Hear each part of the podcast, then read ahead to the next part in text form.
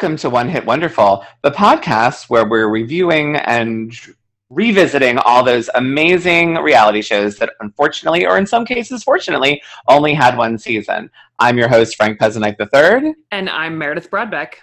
And join us today as we delve deeper into the glorious show that was Gallery Girls. Today we're going to be doing episode two, What Goes On, which originally aired in on August 20th, 2012. Yeah. So I already episode two pulled me in more than episode one already. Episode For sure, me too. Was a lot of like explanation and expose and a crazy amount of information. And episode two is already I'm in. I'm back. It feels great. I love this. And show. I find this is true of most Bravo shows, with the exception of the Housewives of Salt Lake City, because their premiere episode was amazing. But um, usually the first episode is just set up and like introducing the characters, and not a ton happens. But yeah. episode two, like I'm I'm in now. I'm I'm all in. Yes, love it. Do you, before I get to our caddy catalog of the episode, do you have any house cleaning? I, I have just a couple tweets, like nothing major, and then a little bit of my house cleaning, as we discussed earlier, that off camera or off mic um, deals with your caddy catalog. So I will chime in when that happens. Okay. Um, so let's see, not a ton. Um, oh, something not to do with Gallery Girls, but just in general, I posted on our Twitter. Um, is that Rod Stewart's son uh, Sean is going to be in the Hills reboot? Apparently, he's dating um, Audrina. I am very excited for this because he was on that terrible reality show with um, Tori Spelling's brother. It was him, Tori Spelling's brother, and I can't remember who else. But he's a ridiculous monster person, and he's going to make for really good TV. Do we need to watch that as preparation? Oh, his his show? Yeah. Um, we could. I'll look it up and find it. It was only one season. It was an E show. It was pretty ridiculous. Um, Heather wished us a happy Thanksgiving, so thank you very much, Heather. We wished her a happy Thanksgiving back. And Taylor, Sleazy T, tweeted us and said, Ah, just saw it's finally Gallery Girls time. I missed you guys since I didn't watch Mexican Dynasty. So welcome back, Taylor. We're excited to have you. Um, and Chris M, Mask C1, um, hit us up and said, excited to start a new show. I've never seen Gallery Girls, so this should be fun. I have never seen it either, Chris, so we're on this journey together. Oh my God, welcome. It's so good. And, and that's it for me. Okay. Is um, Sean Stewart also the one that dated Adrienne Maloof? Yeah. yep, it sure is. okay, so we're coming full circle there in Los Angeles. That's pretty yep. good. I like it. Mm-hmm. Okay. So this episode's caddy catalog is Carrie Lisa. And yes, that is her last name. She has two first names. so Carrie Lisa, as we know, is from Long Island. Uh, I know Rockville Center, Long Island. Whoop. Um, and I know from a personal source that she went to Syracuse University and she was in the Alpha Phi sorority there. And she graduated in either 2009 or 2010. She was a few years younger um, than me and my friends in school. So, uh, based on the person that I know who is in this sorority, apparently Carrie was friends with um, the lacrosse team at Syracuse and all of the girls who dated all of the lacrosse guys. Apparently, she was not quite as much of a mean girl as all of her friends, but was described by the person I know as very aloof. I like, see that. Yeah, and that's kind of how she is on the show too. Like, you don't love her, you don't hate her. She's just kind of going with the flow, I guess. And so I can see that for her in college as well. Um, so, interestingly enough, in this episode, we meet her boyfriend very briefly, Hernando. Um, and he has quite a background, and I found him. So, let's digress to him before I get back to Carrie. Okay. So, Hernando Courtright uh, went to Cornell University School of Hospitality, um, graduated in 2010 and at the time of filming gallery girls was working as the director of music programming and digital marketing for catch Hospitality Group. Okay. And his parents are both real estate agents. But more interestingly, is that he is the grandson of the famous hotelier Hernando Courtright, same name, um, who once owned the Beverly Hills Hotel and the Beverly Wilshire Hotel. Oh, wow. That's yeah. a Monet. Yes. Um, so his father's name is also Hernando Courtright. So that's a pretty obvious name and a pretty obvious lineage there. Um, So now Hernando, Carrie's former boyfriend, has his own entertainment company called Hideaway Entertainment and is the brand director for Rumor Rose Wine. So, Oh, yeah, we have a new we have a new booze to track down, I guess. I guess so. I'm assuming this has nothing to do with Rumor Willis in any way, shape, or form. No, it's spelled like rumor, not like rumor Willis, like Gotcha, okay. rumor. Yeah. Um, but he's quite active on Instagram, or he used to be a few years ago. So you can you can scope him out if you want. Um, they are not still together, obviously. This was a long time ago, but I found that a very interesting personal story, so it was worth digressing for. Um, so as we know, Carrie works on the show at this concierge company called 400 that is still where she works today which is insane. Mhm. um, she is the director of travel and art now. And according to the internet or allegedly on the you know bowels of the internet which is often where i go to find information for these things there was a little more than concierge services going on if you know what i'm saying um, and that might explain the financial things that I had wondered about in the first episode. And later this season, we see Carrie's apartment. And I don't know any 23 or 24 year old with a job who had an apartment like that by themselves. Um, I am going to um, chime in because uh, I uh, someone reached out to me, a, a, someone who needs to remain very anonymous, but this is a very trustworthy source who I know very well. Um, reached out to me and basically said, um, allegedly, that her lifestyle company was um, also had a side hustle, which was providing arm candy for rich people. Um, and we all know that arm candy tends to be a little more than just arm candy. Um, and that is why she was busy most nights. she wasn't Yeah. free. Um, Yeah. She was uh, escorting people and arranging for other people to be escorted. Yes, Allegedly. allegedly. Yeah. Allegedly. allegedly, allegedly, allegedly. Um, and it's interesting that she still works there. And in this episode, we see her talking to her boss. And I do, I, I'm sure the company does a little bit of everything, but I think it's just that. I think they do a little bit of everything. Yeah. Um, so also now, in addition to still working for this concierge company, which is interesting, Carrie DJs. Um, and she hasn't been the most active on social media lately. Um, you can see some pictures of her on Facebook, and they're very, you know, influencer like. All every time she travels, that's suddenly when the camera comes out and things like that. Um, but she has DJ'd in Ibiza, and she also DJ'd at Gurney's in Montauk, which is that fancy hotel there. But what was Yeah. really interesting is that um, someone posted like an online poster of this event at Gurney's, and it was advertising a DJ playing on the beach for some weekend or holiday or whatever. And then it said like, and carried DJ Lisa by the fire pit. So she was like up in the bowels, like not. it's kind of funny, but um she looks good. She looks like the exact same actually. And oddly enough she is still friends with liz. Oh, wow. yeah. Um liz actually posted an instagram in the past several months of her and carrie together in new york That's really interesting. Well, I mean, as I'm only two episodes in, I haven't seen a lot of interaction between the two of them. So it surprises me. Like, Yeah. they're not even friends yet as I'm watching the show. So I'm surprised that they're still friends. Yeah. Um, and another fun tidbit for all of you reality TV heads uh, Carrie's best friend, who I believe also went to Syracuse, um, but don't quote me on that. Uh, her name is Courtney Kavanaugh, or very close friend, was the Courtney that dated Everett on Summer House. Oh, and oh, Bravo is so incestuous. It's I just know. like one giant melting pot. Yeah. Uh, but that's the that's the scoop with Carrie, which is pretty good. Um, and there are there's some fun stuff on Reddit about this show. If anybody you know wants to kind of follow along on these caddy catalogs with me. Now, for those of us out there that aren't as Reddit proficient, um, because I looked for a Gallery Girls subreddit and couldn't find one. Are you finding this just under the Bravo subreddit, or I just Google.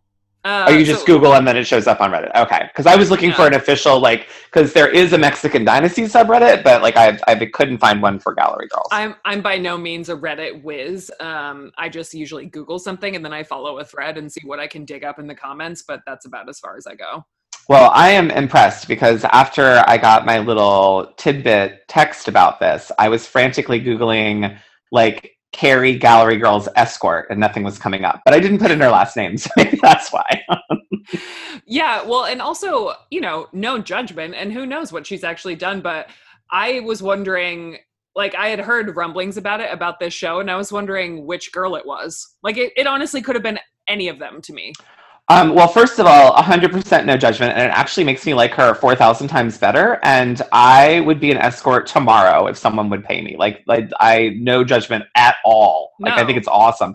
Um, but yes, uh, initially, um, I was just told one of the girls on the show might be doing this, and my first guest was actually Angela. Mine too. Mine too. Yeah, my Um, first guest was Angela. But then I thought that, like, she's uh, she's too thirsty. Yeah, like I feel like she would exhaust a client, whereas Carrie just is like very like personable and sweet and friendly. Like watching her on her internships or with her boss, she's very curious and excited, and she. Oh, and she would be a perfect date to like a function, like a gala or whatever. I mean, she would be perfect. Like she's, She's- perfect for this. she's very agreeable and very nice, and Angela does not have that vibe. So that's no, not that- at all. yeah, that's what got me leaning that way too. Um, but are you ready for episode two? I I am ready, ready, ready. Okay, it was another busy episode, not as busy as episode one, but the show is a lot. It is a lot, yes. Um, so we And I found it for me. I mean, quick sidebar. Um, I have now twice. I did it again. I watched it last night, and then I watched it again today and took notes. Like it's too much to just watch it once and take notes. There's too much going on. Agreed. Um, so we open the episode at end of century. It's presumably the day after the opening of the store gallery. we need to come up with a new term, or we just need to stick to calling it end of century. And I just call it EOC. I know that's what I have in my notes also. And Claudia arrives at the store at 10 a.m. to start cleaning the mess. And she says that it smells like a frat house and it kind of looks like one. Like there are Yeah. everywhere. It just it looks like a house party, you know, at that age. And she looks very cute in her casual wear. We see her always wearing like these weird long black clothes and in this scene she's just wearing a striped shirt and jeans with her hair pulled back. She looked very cute. Yeah, I think she always looks very cute. I, I mean, I'm, we're only two episodes in, but she is one of my favorites. Like, she's got a good work ethic. She's grounded. She's down to earth. Um, I really feel for her having to deal with these two crazy bitches. Like, I am Team Claudia. I think that's where she stays. I'm pretty sure. I don't remember any future drama, but I may be off. Um, and I would like to say that this episode is sponsored, at least partially, by Goof Off Cleaner. They have zoomed in on that bottle so many times. I know. However, I have something stuck to my wood floor on my first floor, and I definitely am going to add that to my Amazon cart because I'm wondering You- if they'll take it right off. A hundred percent should because they're real into it. It it does seem to get off some pretty disgusting stuff of that floor. So there. you go. Yeah. So then Chantal arrives with her boyfriend at 12:45 p.m. Um, let's not say arrive. Let's say rolls in. Like I was livid for Claudia. like fucking livid. And the worst part about it is it's not even like Chantal was super hungover and like slept No. and rolled it. up. No, she did yoga. She got a French press. I what the f- ugh. And then her my two favorite quotes of hers from this were we have to figure this out because I have to leave soon. Well, you've been there for 10 minutes, you stupid bitch. And then my other favorite one was, I don't stress that much. Well, Yeah. bec- because you let everyone else do the stressing for you, which on the one hand I appreciate, but on the other, I just want to smack her for Claudia. Yeah, my note about that says, "Oh, we know Chantal. We Yeah. know we know you don't stress." uh, so a couple other fun takeaways about this. Um, when Spencer finds the half-eaten cupcake as they're Chantal and him are not cleaning anything. They're more surveying and standing around. But he finds a half-eaten cupcake, and you can see the case of two buck chuck. In Oh, I didn't see the case of two buck chuck. I mean, it's possible they went to Trader Joe's and they were just given that box from buying 12 different bottles of wine, but it was a case of two buck chuck, and that felt very 23, 24 to me. and on their way out, because of course Chantal has to leave now that she's been there for 10 minutes, they now that the business is open, they start talking about their permanent schedules and who is going to work what days. They haven't discussed it previous. Nope. And apparently, no one's available to work ever. Like No. Chantal's like, I can be there Tuesdays and Thursdays. I was like, what the hell? What else are you doing? Yeah. Like, this is your business that you put no, like that someone else is funding for you. Maybe And be the- there. and they have a little debate and a back and forth about Fridays and they're not sure and blah blah blah. In the world of retail, I would think Fridays and Saturdays are pretty important. Yep. I'm just Um, also, sidebar, um, that cupcake wasn't half eaten. It, just was, like it hit the side of the box. yeah, I was about to say, I would have 100% eaten that goddamn cupcake. If I was super hungover, I would have. Yeah. I would have eaten that cupcake. That cupcake would be gone. It was still in the box. It just looked Yeah. like- it was not a bite. It was just crushed a little bit. yeah. It was pretty big too. I would have eaten it too. I know. I would have eaten it. I would have eaten the shit out of it. So then we get a, a quick clip of Maggie in her apartment making herself a Keurig coffee before her first day back at Eli's. Uh, and she's nervous to go back. And then we see her, you know, doing her glam routine to go to work, which is her hair must take a while. It's a lot of hair. Um, I'm sure it does take a while. Um, I like that she lives in a broke down palace. As She someone who also lives in a broke down palace, I can appreciate it. so her apartment seems like it's in a nice area, but it is a little. Um, and she lives alone, which is a big thing Yeah. for that age. And I'm sure that apartment was expensive, but her apartment needs some love. Also, do we? I'm assuming she comes from money because, like, who's paying for her apartment? She's doing an internship. Well, she said in the first episode that she was unpaid and living off a trust. Oh, okay. Yeah, so she's rich. Yeah. Yeah. Yeah. Okay. Um so this is the next scene is where we see Carrie having coffee with her boss, Tony Abrams, and she talks a little bit more about lifestyle management and that they quote take care of wealthy people. I got excited because they're at the Nespresso Cafe, and my friend Dan um, runs the Nespresso at Bloomingdale's by my work. We're very Oh, good friends, so I get very excited when I see Nes- I don't drink coffee myself, but I get excited when I see Nespresso things.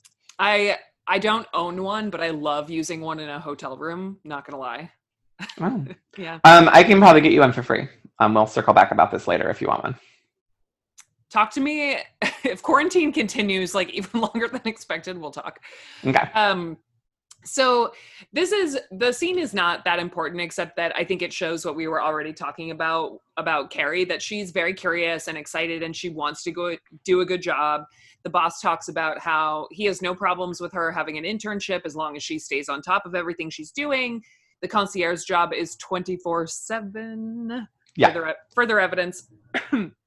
Uh, and they talk about how big Art Basel in Miami is going to be, and how Carrie will, I I guess, be running point on that, given her lack of art knowledge. But whatever. Um, what this, what her job kind of reminds me of a little bit, I think, in reality. I, years ago, I had a client that ran a high-end travel um, business. She was a high-end travel agent in DC, um, and she most of her clients were um, basketball players, like sports celebrities. And I would be doing her hair, and she would constantly be getting text messages and calls and having to make flight arrangements for people. And the people she was making the flight arrangements for, she referred to them as flying mattresses. And they were the girlfriends and side pieces of the players that she had to fly. She'd be like, oh, like LeBron's going to be in Miami, so I have to fly this girl to Miami. And it would drive her crazy because these girls were always like hungover and irresponsible, so she'd have to send a driver to like drag them out of bed and get them on the plane. Like it was fascinating, absolutely Yeah. fascinating. So Yeah. I think that's probably kind of similar to Carrie's job, I would have an imagine. yeah, she almost seems it's like arm candy and rich man wrangler kind of like Yeah. you know she goes with them to things and like I don't I don't know she's almost like a arm candy babysitter. Yeah. that's kind of how I took it. Um, but her boss also says that with the internship and the concierge job, she's going to have quote a lot of sleepless nights. Uh, she sure is.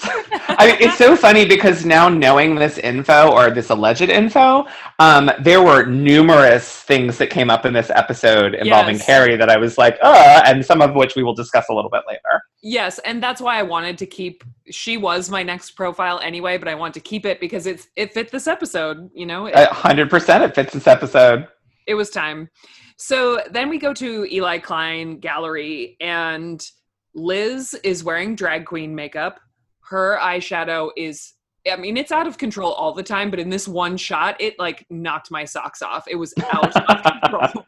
It was, I mean, it is smoky purple. It is white, shiny. It is, she looks like Divine working the front desk.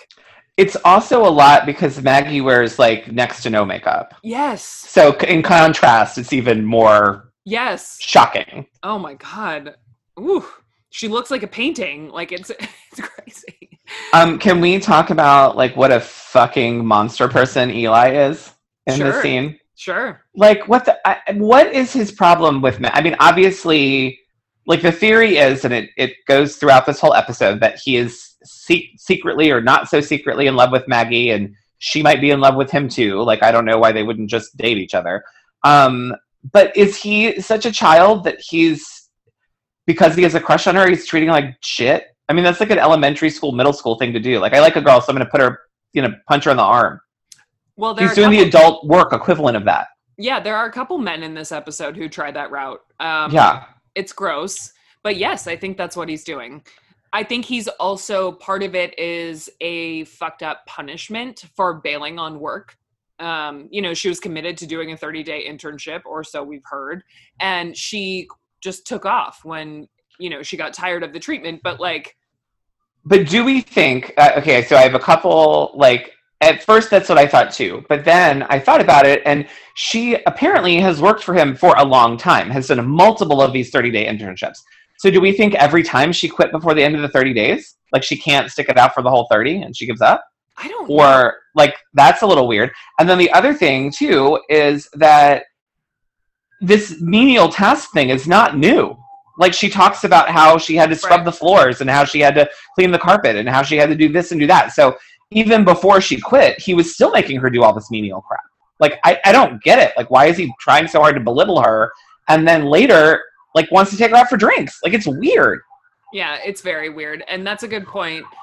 However, I think interns get stuck doing some really crappy tasks. When I was an intern, I definitely I wasn't filling the dog water bowl or folding plastic bags, but one of the most common things I would do is like I was a gopher. Like I was at the post office all the time shipping things or picking things up. Like I was almost like a foot messenger. And I I, I 100% get that. yeah. But I bet you didn't have to do it while watching another intern sit next to him at a desk and not have to do shit. Like that's the thing. Like if Liz wasn't Yeah. there, I'd be like, "Oh, fine, it's just an internship and this is what interns do." But Liz, and I get because of her dad, things are different for her. And kudos to Maggie for not resenting her. Like I think it's amazing that they have a decent relationship because if it was me, I think I'm too petty. I would have been pissed at her. But it's just it's so like it's such an f you to just be like, oh, Liz is gonna sit here and play on the computer, and you're gonna fill fold dog poop bags. yeah. Yeah. And for those of you who haven't seen the episode, that's what happens. He makes her fill up the dog bowl outside with water, which is fine, but then forces her to fill it up with like Poland spring water instead of just tap water, and makes her fold old grocery bags into poop bags. Yeah.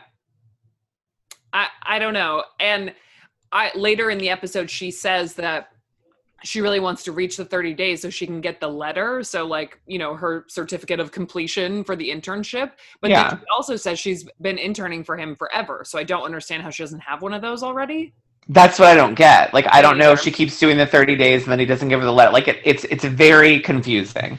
it is and their relationship gets even more confusing later Um, but side note to this, um, I can't remember if I told you this or not. I think I did. Um, but I also had someone, a friend of mine, reach out to me who um, was a bit of a gallery girl. She's a um, a little bit of a um, Julia of all trades. Um, and she, I'm going to see. She said she'd be willing to come and guest on the pod. Um, not, we'll do a supplemental episode where she can give us the ins and outs Oh, of like what it's like to be an actual like gallery girl and like how these things work and what really goes on behind the scenes. She said she had a lot of salacious info. So Ooh. hopefully we'll have that coming for you guys in the next like month or so. Yeah, that would be fun. Um so then we get to our next scene and this is another example of men trying to flirt with a woman by treating them like crap or doing juvenile stuff. Oh, I have so much motherfucking stuff to say about this. When when they go to Huckleberry Bar, yes. Yeah, so they go to Huckleberry Bar in Williamsburg, which I looked up. My thing this episode was I looked up everywhere they went to see if they were still open. So Huckleberry Bar is still open, but it's currently closed because of COVID, but it is still in existence. Yeah. Um, I don't know about you, but this scene made me so angry Yes. for just women, Yeah. like women in general. Like it Yeah. was horrible. Why don't you tell what happened, and then I'll chime in. Okay, so the end of century ladies and Angela are meeting up for a drink. Um, and the scene opens with a piece of gold. It just gets buried by what happens later when someone asks Chantal how work is going, and she says, It's a lot of work. Yeah. However, I I will say that before the egregious stuff happens, this little like 30 second vignette of them like quote unquote talking about work yes. to me was so like young people play acting at being adults. Like it was hysterical to me because yes. they said like two or three things about work and then they were like, "Oh, Angela, we're so sorry we invited you for a girls' night and all we can talk about is work." And I'm like, Yeah. "You guys are terrible." yeah. They said they re-merchandised the store. Oh my god, our work talk is so overwhelming. It's like, no, you said two things. It's fine. Yeah. Yeah. And remerged like what? Like moved the hangers from one side of the store to the other? Like I, you have 10 things. Like how hard is it to remerchandise? Right. So then Angela says that she's on the prowl for a dude. Like we're supposed to be surprised about that. That's that's her speed. That's pretty much all she does is take Yeah. pictures and prowl for dudes. And I have a lot to say about that later. Me too. So then a group of ugly dudes, like no question about it, they come over to their table where they ha- are having drinks and there's some food on the table and a guy finger bangs their mac and cheese and Yeah. then sits at their table. And is just, I mean, these guys obviously they were drunk, not an excuse. Um, to me, also didn't look very Williamsburgy Brooklyn. They, I don't, I don't know. They seemed kind of bridge and tunnel, like the way they were dressed. It just, I, not the kind of people I you would expect to see. I thought. Um, and they are gross, horrible boys who are full on, I guess, trying to neg to get the girls into them. Like it was definitely like they sure sure read that stupid peacocking book that Mystery wrote about like how to pick up girls and the dumb hat. Um, it was it was awful, like awful. Like stick their fingers in their food. Wouldn't go, they were clear clearly the women were not interested. They would not leave them alone. Nope. I don't usually agree with things like that, but when Angela said like I feel like I'm being raped, I'm like I feel like I'm watching you be raped. Like this is gross. Yeah. Yeah. And Chantal says, I get offended when unattractive men hit on me. And it's not so much they're unattractive, it's when any man hits on you and you're not reciprocating, take it as a sign to bounce. And this is I I I I in, in this scene both loved and hated Chantal. So like I hated that she said that because it implies that egregious behavior by an attractive person is okay, which it's Right. not. Like No, this behavior is not okay if by anyone's standards. and I don't think that's what she meant, and she shouldn't have said it that way. But it's just it's offensive when any man just goes full court press and interrupts a group of women like that when clearly it was not reciprocated. It's just not right. It's not cool. Yes, and, and it is most. If you really want to see someone take care of this, please watch the Ray Don episode of Designing Women, where Julia tells Ray Don where to go when he interrupts their sushi lunch, um, because it says everything I want to say about this. And there's also a Designing Women for every occasion, by the way. Um, but like the other thing I did, it did make me laugh when Chantal says to the horrible guy, like, "I think that you have some of our food in your bouffant." Yeah. she she won me over a little bit like that with that. I was laughing, and then I was. They come back to it later, but it was also kind of jarring that Chantal suddenly got her hair cut really short. there was no mention made of it until And way later do in the episode, I know, so dumb. Um, and like an interstitial. But like these guys, like I wanted to climb through the TV and punch them in the face. They were horrible. So then Lara actually says, you don't come over here and get to talk to a group of beautiful women, ask me to move over and, you know, like shove your way in. And he looks at Angela and says, Well, it's Asian month. Uh, that I'm like the fuck. Yeah. The fuck. and Laura looks at him and says, Wow, that's even worse. Yeah. And then she excuses herself because she can't take it anymore. So I would probably be with Laura. I would have been like, same. Um, but then they eventually, the dudes get up to leave, or the women like tell them to leave, and the guy just full on takes a scoop of their macaroni and cheese with his hand, shoves it in his face, and Angela stands up and scoops some into her hand and throws it at his back.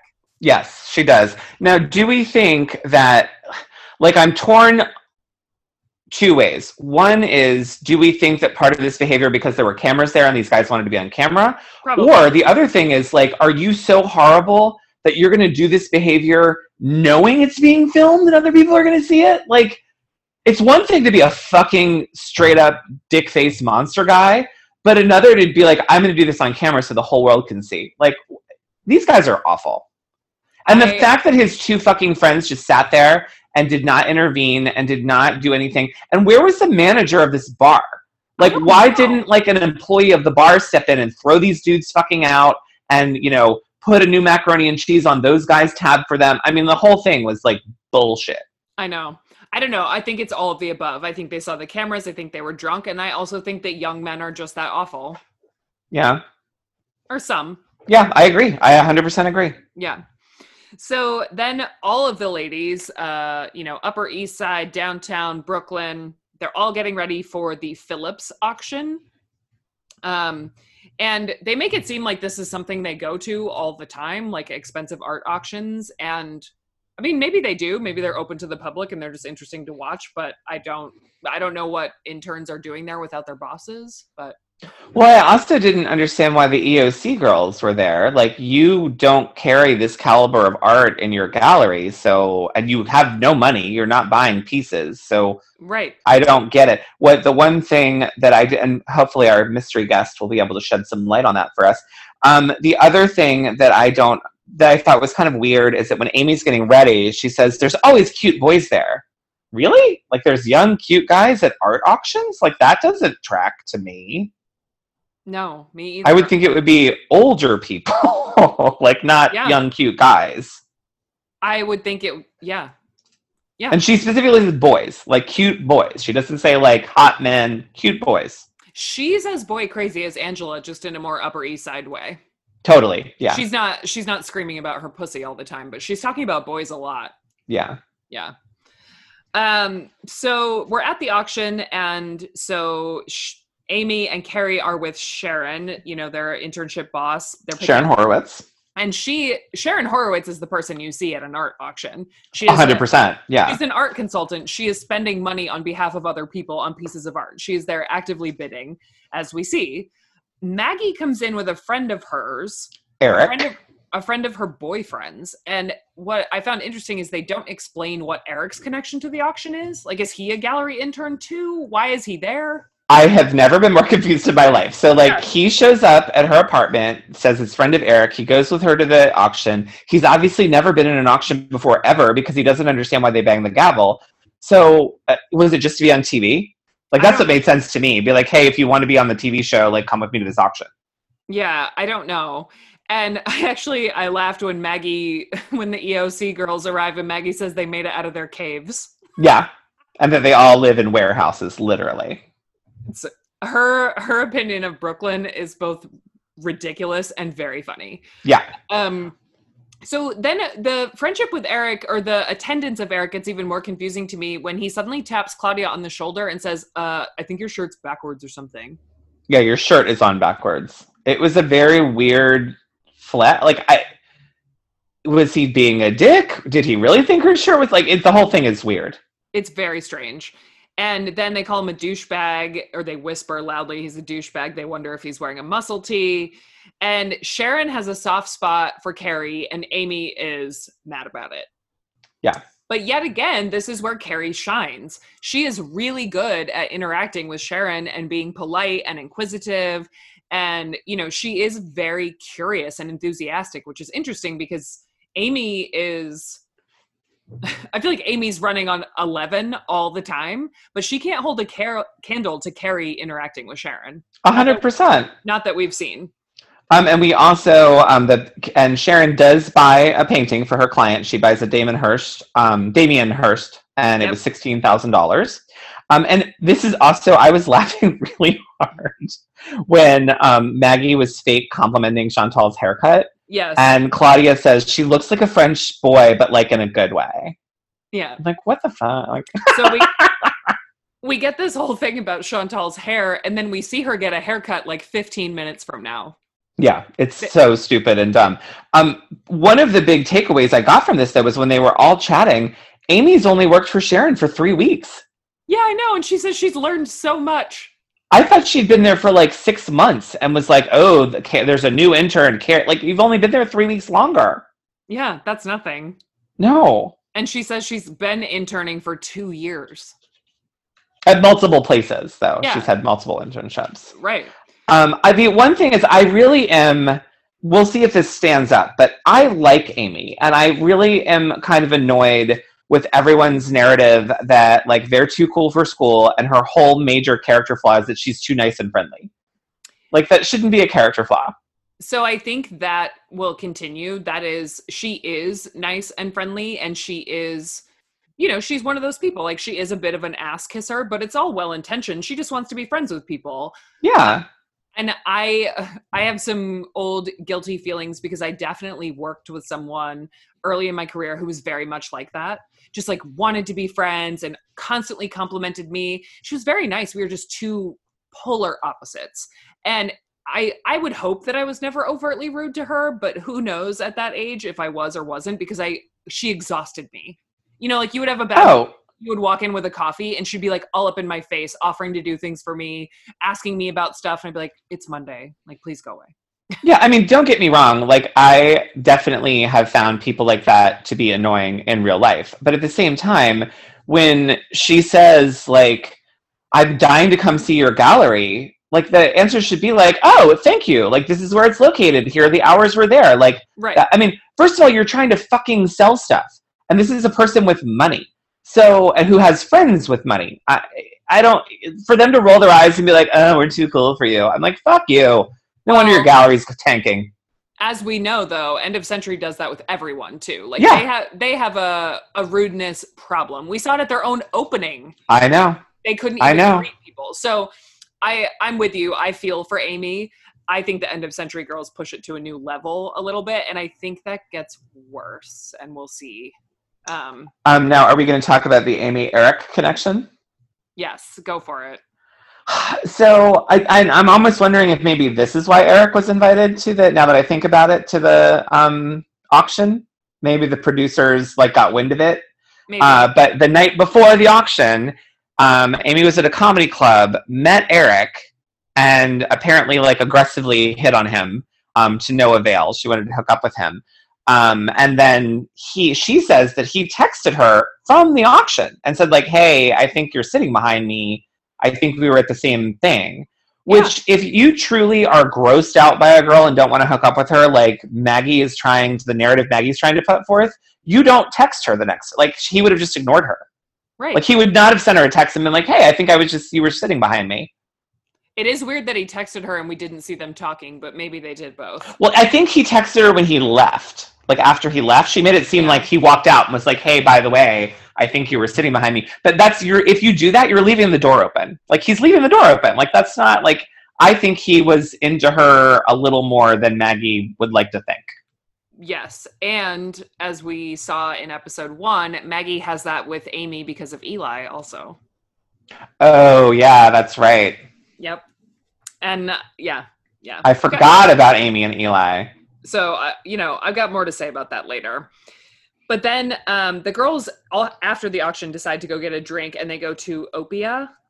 Uh, which closed in 2017. Oh, good job. It's in Um, Midtown. Amy's Or ready. was. Yeah, Amy's ready to party, and as she always is, and she gets a lychee martini. And Angela talks about how that was popular, what, five years ago? If it ever was. Okay, first of all, fuck you, I Angela. and fuck that. anyone who drink shames fucking anyone. As someone who spent a good two years drinking vanilla cupcake vodka, I will say, fuck you. Who gives a shit? If I like it, that's all that matters. I'm not making you drink it. And you can just screw the fuck off, Angela. People like that drive me crazy because I bet you Angela drinks a lot of things that she doesn't even like just because she thinks she's supposed to be drinking them. Well, and didn't she just order wine? Um, I don't know. I was too caught up in Chantal's stupid, like, Okay. So, no wines from Oregon diatribe.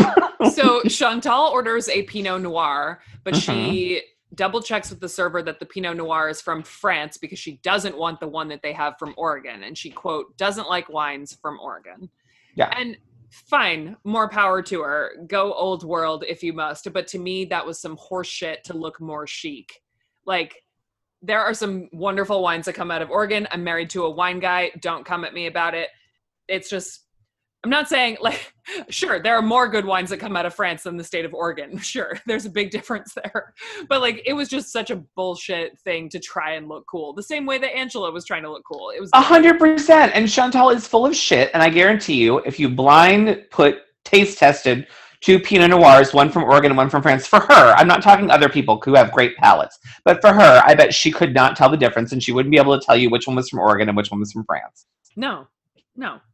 It yeah, that's just a very early 20 something thing. But then I left because Carrie in her confessional calls Chantal a dark gothic Mary Kate and Ashley. Which I loved. I was dying. Like I thought that was a hysterical, perfect description. I love it too, except that I find it mildly insulting to Mary Kate and Ashley, but it's fine because I love them. um, so the girls actually are getting along pretty well. They're all talking about the art world and who they work for, and they do a toast to friends. But then Angela, of course, in her confessional says she didn't really mean it. They're not friends. She is a little cunt man. She she's I sh- I need more good sides of Angela quickly because these first two episodes have been tough. Yeah. Well, I have, I mean, trust me, I have a lot to say about her later. I think she rebounds later, but these ones, she is actually. I didn't remember her as annoying me this badly, and she she really does. Yeah, I find her pretty annoying. Yeah, and they also talk about high school for some reason and how much they hate gym class. And Amy still can't figure out how Carrie got the job. And fine, good, fine. Amy's mad about it, but maybe Carrie got the job because of one of her concierge clients. For all we know, she met Sharon before at another party, and Sharon thought she was very personable. And Yep.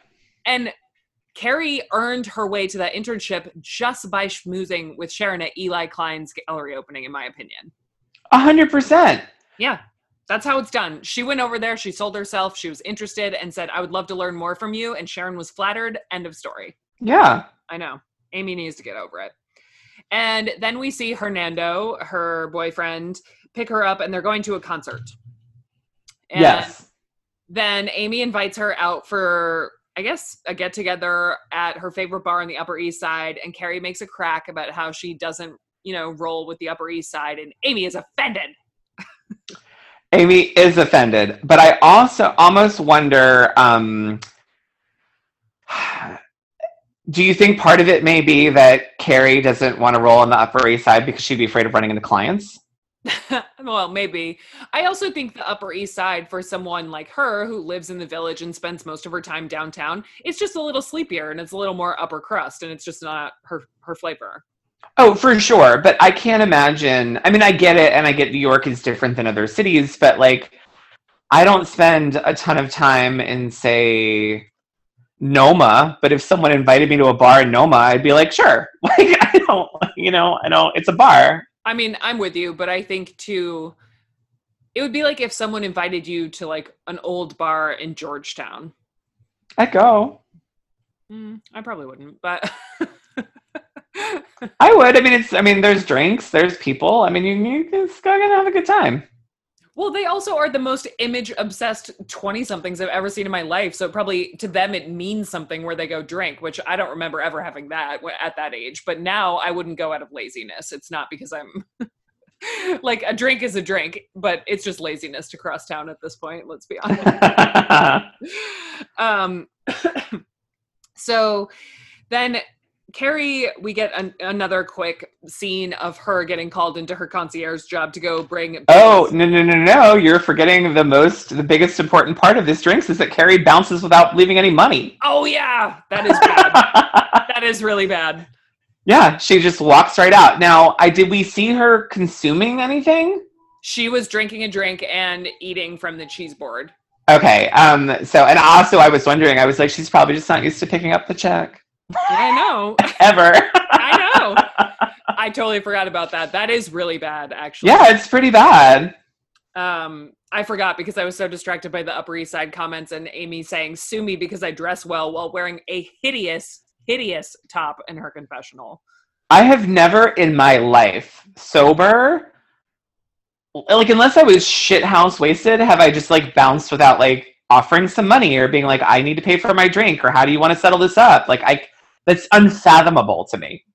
I was also surprised that they got what there were five of them, five drinks and a cheese board, and the tab was hundred and six dollars in New York.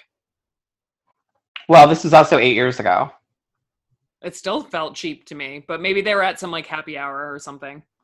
Well, let's see. The cheese board was probably 20 bucks.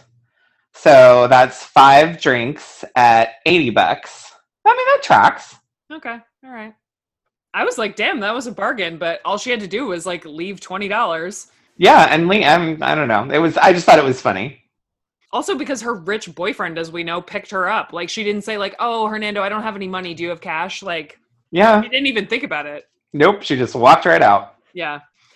So, like I said, we get a quick scene of her getting called by her concierge boss, and she has to bring bagels all the way to Teterboro Airport.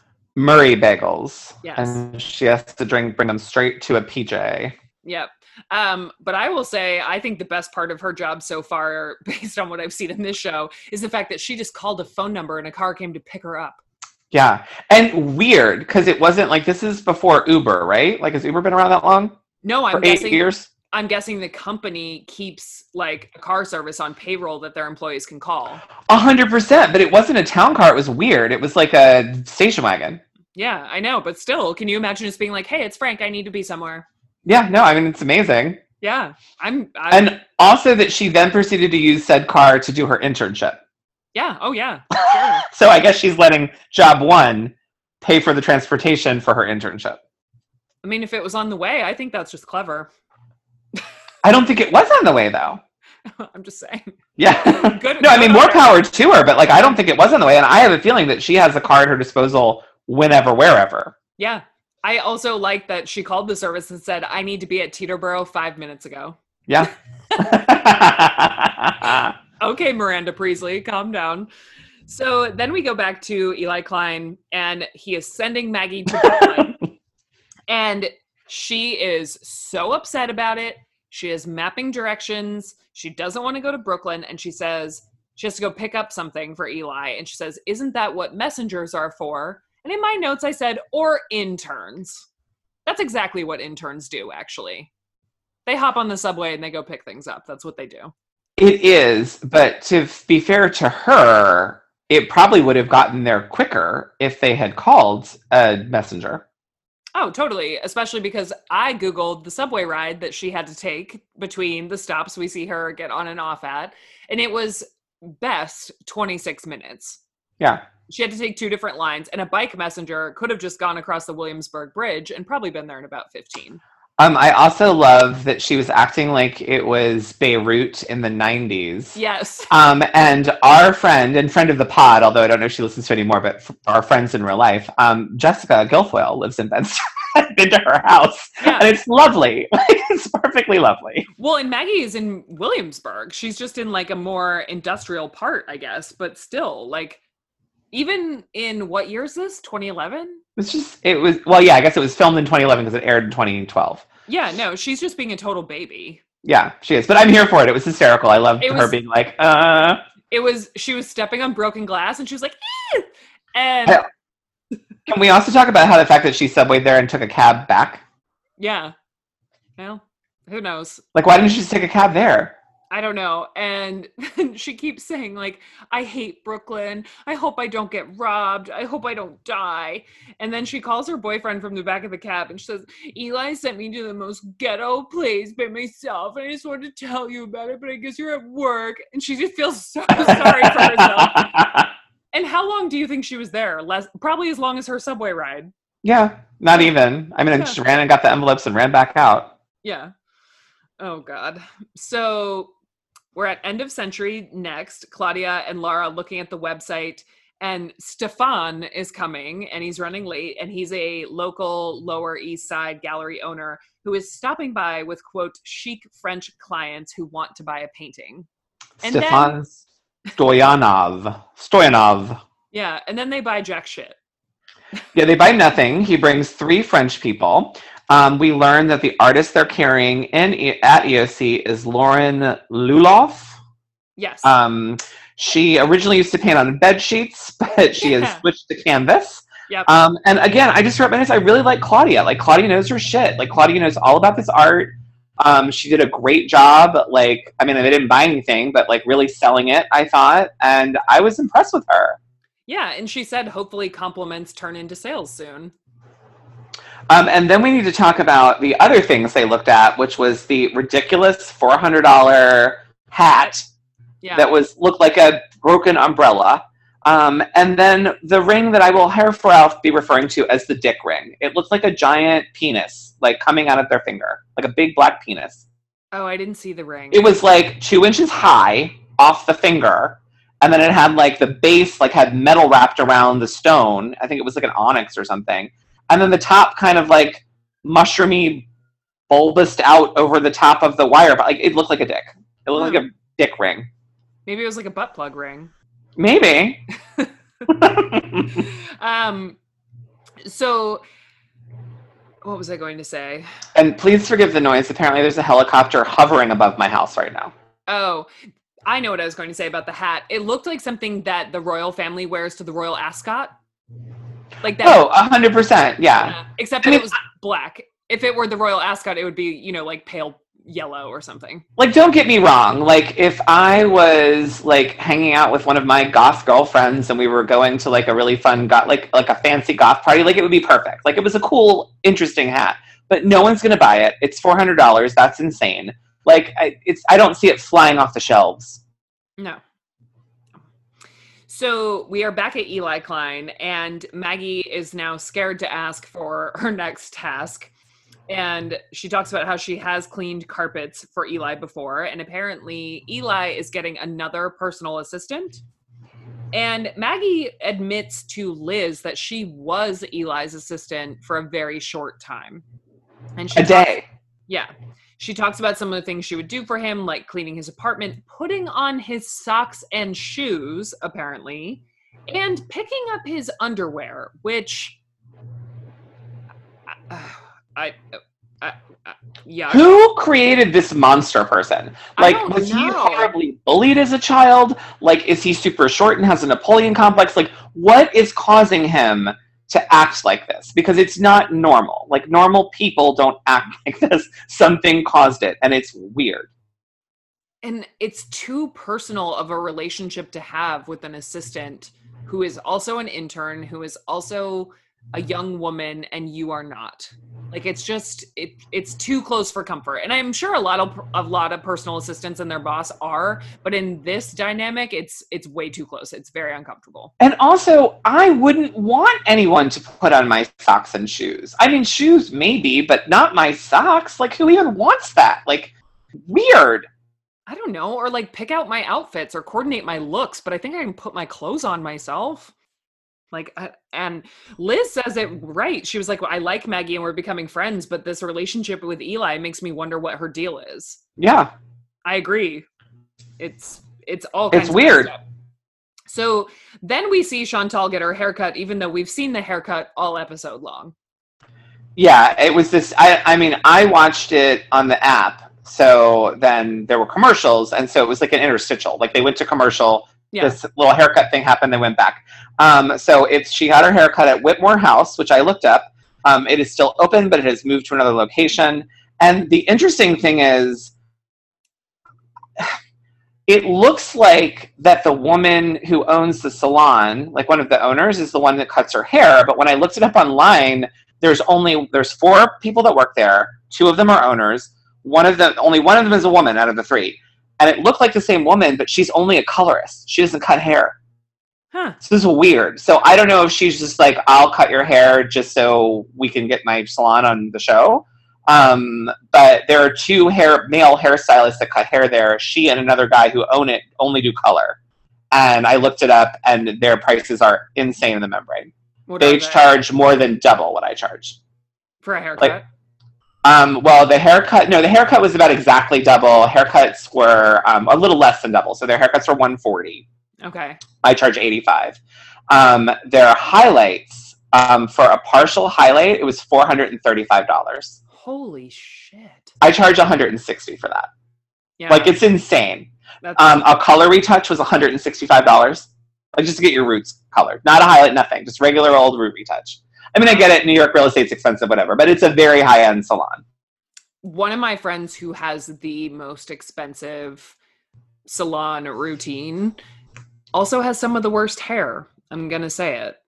Uh, we it's something that we discussed. Not someone local, and you know, I'm just saying it's a lot. Um, well, the person at my salon who charges the most is hands down the least talented yeah, and does the worst work out of all the people I and I work with like 15 stylists and and this person is literally the worst. And Yeah. all of us every day are like why are people paying this person so much money because she is terrible at her job. yeah. Well, Yeah. It's weird. Yep, it is. Um, but what I liked about this scene is that Chantal says she wants to stand out from Laura and Claudia, who both have long brown hair. She wants to look a little different. Not, we also know they're not even working together every day because of their rotating schedules, but whatever. And she grew her hair out because her boyfriend likes long hair. And then she says, But I've never taken Spencer's opinion into account about anything. And then she realizes that sounds bad and says, But don't tell Spencer I said that. She also doesn't take anyone into account ever. Like not just Spencer, like anyone on planet Earth. I now I will say this: the haircut I thought was adorable. I thought it was really Yeah. really cute. Me too. Um, I love the way the stylist styled it. Like it was it was adorable on her. Uh, she has a little trouble styling it herself later on, but like the stylist, it looked it looked when she left the salon, it was really cute. I just thought it was really funny because when it comes to my hair, I'm I'm the same. My husband does have a lot of opinions, but they really like in one ear and out the other. It's like, sure, okay, bye. I don't. I'm of a mixed feeling about that. Like on the one hand, I feel like, and, and I mean for me, not for others, but on the one hand, I feel like I, you like people need to feel comfortable in the way they look, so they need to wear their hair or clothes or whatever in a way that makes them feel happy. But also, I feel like if I'm dating someone, they're the ones that have to look at me. So if they prefer something, you know, I mean, so to me, it's kind of a mixed bag. yeah, I mean, sure. I'll ask him some things, but he did not want me to grow out my bangs, for example. And it's not that I didn't like them, I did, but I got tired of taking care of them, and he doesn't have to do that. So his opinion about it doesn't really matter. Uh, we'll just get you clip-on ones. Then you can just put them on when he's home and take them off when he's not. Yeah, I, yeah, I don't know. And also, the pandemic happened anyway, so they would be pretty grown out by now, even if I hadn't started growing them out in December. So Yes, they would. there you go. It's a moot point. And then we go to Rockville Centre, Long Island.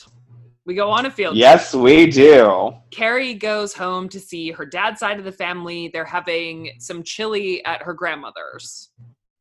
And they're talking about how they all love Regis Philbin and how amazing Carrie's apartment is. And then they go out and watch some football. Um, well, my takeaway was a little different in that um, Carrie's dad is a snack, and I want to lick him all over. Um, he is super, super hot. I like that he wants to be on Dancing with the Stars. Um, the reason they were talking about Regis is because it was his last day I know it on his Regis last, and Kelly. his last broadcast. Um, they go to the MacArthur Park pub, which is Yep. still open. And as soon as COVID is over during football season, that's exactly where I'm going. I'm going to hang out in that bar until I find um, Jim Lisa because I'm going to make him my new boyfriend. um, but my favorite part about them at the bar was him saying to Carrie, How do you pay for that apartment? Yep. so this I financial hate to break it to you, Jim, but we know how she pays for that apartment. this conversation was quite interesting given the information you know we read about and she says that she's getting by financially and that she's living at her minimum which i think she means she's just living tight like you know her rent is so expensive but then she admits that she is also spending a lot of money for quote going to events with the head of her internship meaning Sharon, which may be true, but I think she means other events as well. Well, yeah, because I mean, she's gonna have to have like very fancy clothes, and we saw that, like when she pulled out that black dress, like Yep. you know, she's having to buy like very expensive cocktail attire. Yep. Um, and she, what I appreciated about her though, he said, you know, you could always move home, and she said that's never going to happen. Like she just set that rule for herself. It's never going to Yeah. happen, and I I respect that. I felt that way after college. I knew that if I went home, I felt like I would never be able to get out of it, and I that was just a rule I set. I never wanted to go home. Well, and also too, I can't imagine having to go from having your own apartment in the is she East Village or West Village? West Village. Westville. Um, and then having to move back to like Long Island, like that would super suck. Yeah. So at end of century, the ladies are continuing their budget talk. And they said it got a little crazy last time. So they are making sales, which is great. Um, but they said they're doing probably half of what they should be doing. And then we find out they're doing more like a third of what they should be Uh, yeah, like a third. They opened the bill from the electric company, I believe, and it is $83 and they look gobsmacked. Which I was like, wow, that's so cheap. Me too, especially for retail. And divide it three ways, ladies. That's like there goes your just give up your French press for a couple days and you're good. I this scene made me so aggravated because Lara and Chantal are horrible, horrible monster people. And the fact that they're putting all of this on Claudia and then had the gall to say I like when Chantal says um we gave her that position, talking about how Yep. she fuck you, Chantal. She gave you the money to open the goddamn store in the first place. What do you mean you gave her that position? And act like it's her fault because she hasn't sold a painting that they're failing. Yep. That's pretty much exactly what happens. and she's the only one doing any work.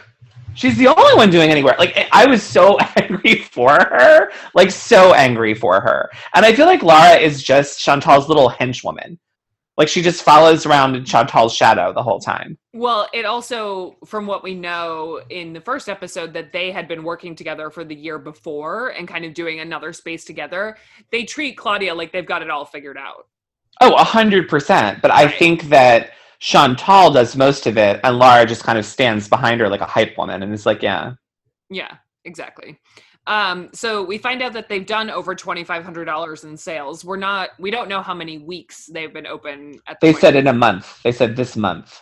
Oh, they did. Okay. Yeah, that was a month worth of because she said we need to be making seventy four hundred dollars a month, and she said this month we've only made twenty four hundred or whatever it was. Right. I didn't know if that meant like so far this month, meaning two weeks or what. I mean, maybe they have a couple days left, but it didn't sound like yeah. much time left. Yeah. So they're basically doing a third of what they need to. Yeah. So, and they say that they're gonna Chantal's gonna stay open late one day this week because sure, straying from your hours that's a perfect way to become a reliable store. And they said hopefully we'll get some good foot traffic. And also, if their price point of their stuff is in the four hundred dollar range, that means they're selling one thing a week, Yeah, ish. maybe one and a half things a week. Like that's not great, guys. Not great at all. No. So then we go to Lilium in Union Square. Um, which was in the W Hotel, but is closed permanently. Okay. And Angela's with her gaze, her phrase, not mine. And Angela is so thirsty for men. It is exhausting. It's exhausting. She says that she doesn't understand why she's not hit on all the time. She's such a catch.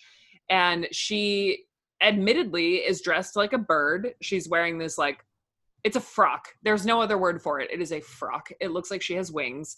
And she asks her friends, Is this going to get me laid? And they say, No, you look like a pinata. I thought she looked like what's that Disney Pixar guy, the Big Hero Six or whatever, that big white Stay Puft looking man. Yeah, it's like a white Big Bird outfit. Yeah, Except I noticed later it has colored layers underneath it sticking out. I think that's where they got the pinata thing. I mean, it was. Don't get me wrong. Like, I thought it was interesting and cute if you're going out with your girlfriends or to like a CNBC and fashiony event. Right. But if you're going out to find like regular dudes with a good job to bang you, not the best outfit. Um, and I also thought it was very interesting. Like, well, first of all, I get that nine years ago was a different time, but like the whole my gaze thing. I mean, obviously her friends were into it, but you just know that she's one of those girls who's like, I'm a gay man trapped in a woman's body. Like, I just like just makes me want to strangle her. Yeah, I just I don't like qualifying things like that. It's like if I said my gay bestie Frank. It's like no, my good friend Frank. Yeah. Well, what what she, what she says. that you're homosexual. what I was going to get to later, and what she, but I'll just do it now. What she says at the end of this that really made me just like rage was homosexuals are a very important part of a woman's self esteem. Well, you know what, bitch? I was not put on this fucking earth to make you feel better about yourself, so fuck you. Also, that is a crock of shit. Like, that is a crock of shit. You want to know what's good for a woman's self esteem? Herself. Her Yeah. Herself. It's terrible. It was it was so I, I, it was really I mean it really rubbed me the wrong way. It pissed me off big time. Um, and then I also, but I did think it was interesting that as much as she like rails against being from the OC and the OC sucks and she made fun of Liz, she's basically going back to her roots because she wants a clean guy with a job. I know. She's like, I hate guys in Brooklyn. They're dirty. They don't shower. They don't want to. Well, you know what? That's like your. That's the world you put yourself in. So now that you want like a day trader who showers all the time, like that's OC, baby. Like, welcome back to your roots. yeah. And nothing wrong with it, but like, quit acting like you're so cool for school and above everything because you're not. Oh, and she also she has a checklist basically, and her friend calls her out on it, and it's really obnoxious. She's like, "I want someone reliable, possibly with an accent, almost boring, you know, blah blah blah, creatively, you know, inspired, and like all the just like horseshit. Horseshit Yeah. is just like coming out of her mouth." But I do appreciate when her friend and neighbor Alex, who we see in later episodes, she says that he rips her to shreds, and he does. He does. I'm here for it. Like, I was I- here for that. I was here for it too because she was really bothering me. And he says, like, if you want to know why you're single, it's because you're too picky, you're needy, you're a man eater, and you use guys for looks or money. yeah. And then, And you treat your friends like accessories, which is not cool. Right. And he says, when was the last time you even had an orgasm from a man anyway? Because she's out for sex all the time. And then she says, never. And I'm like, honey, you're not, a, so you're a man eater and you're not even good at it? Because she's not out for sex. And see that what she's out for is Is attention. attention. I know. It's so bad. Like the sex isn't like she's having the sex to get the attention. Like that's not it's an it's a means to an end. Well, I also I died inside when she says, "Well, it's not all about orgasms." And I am team Alex because he said 98% of it is. Yeah. Cuz you've never had one, bitch. Like That is oof. that would be like if someone said to me it's not all about chocolate cake. If you've never had chocolate cake, you don't know how fucking good chocolate cake is. Like come on, lady. 98% of life is all about it. Yeah, 100%. Oh, and she also she talks about her pussy a lot and I'm tired of it and I don't like I, I mean, fine, talk about it, normalize it. You talk about your vagina all you want, but it's just she does it. Everything she does is just attention seeking in a way that I find very, very tiring. Yeah, I mean, like all of the things she does, like there's nothing wrong with being sexual. There's nothing wrong with talking about your body. But if you're doing it for attention versus doing it to have a conversation, it's fucking annoying. Yeah, and she's also the only one there with a vagina. So could you stop talking about it, maybe? I also thought it was absolutely hysterical that they were so gobsmacked that like somebody sent us shots and the you know why? Because there you got a camera crew with you. Like if I was at a bar and someone showed up with a camera crew, fuck yeah, I would send them shots because I want to get on TV. Yeah. Like, did that never occur to her? Well, it's happened to her twice in this one episode where the cameras attract attention at bars. So Yeah. she should be hip to it by now. So then in our final, it's probably like one scene, even though we're getting two perspectives. Uh, Maggie and Liz are at work with Eli. This is where we learn that Maggie wants to finish and quote get her letter from Eva Eli so she can move on, which is very interesting. And she doesn't she admits that she doesn't want eli to screw her over. So basically she doesn't want eli to suddenly take back this letter of completion. She needs that in order to get another internship or a job. Um and liz speculates that there is more to the story. I am i full agreement with liz on that. Yep, me too. story and then Eli invites them for a drink across the street at the end of the day. And Liz says she can't. She's getting her hair done.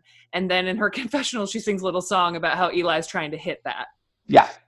And we quickly learned that Liz did not have a hair appointment. She just wanted to avoid the uncomfortable vibes between Eli and Maggie. And Liz wins the episode. A hundred percent she wins the episode. And I'll have to send you, I took a picture of it when I was watching last night.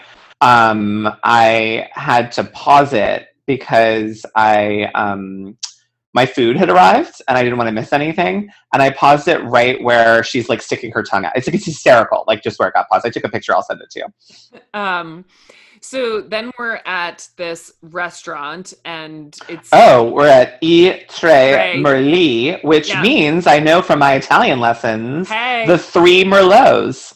Ooh, so they do have a wood burning pizza oven. I noticed, quite exciting. So they're Mm-hmm. And it is still place. open. It's in Soho and it still exists. All right.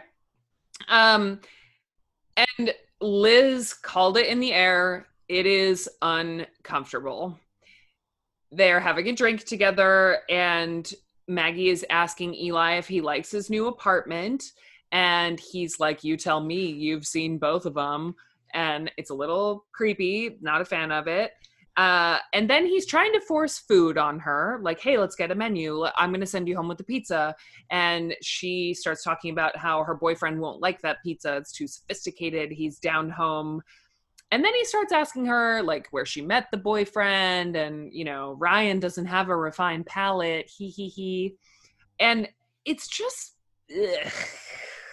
It's very ick. And it was also very ick the way he was like forcing alcohol in her. Yes Because she was like, oh, I'm just going to have this one Cosmo. And like, no, have another, have another, have another. Oh, get her another, get her another. And I'm like, why are you trying to get her drunk? Like, there's, like, there's something nefarious going on here. yes and then she agrees that she'll have half of a cosmo and then the bartender brings her a full one anyway because eli probably told him to Well, and also, I've never been like as sure, sure as a bartender, you'd be like, I can't charge you for half a Cosmo, so I'm just going to make you the whole thing and just drink half of it.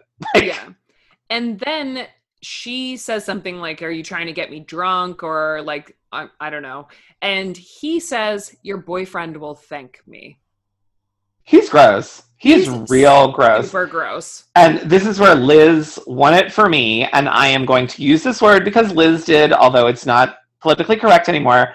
She says that they're going to get together and have midget babies with slick backed hair, which I think is very true. Yeah. Well, and it, I feel like the theory that I have at this point, and maybe it will change as you know I rewatch more episodes. I feel like maybe they went out. They had Maggie had one too many Cosmos. Perhaps they made out, or something happened that made her feel uncomfortable, and she took a break from the internship because she got freaked out.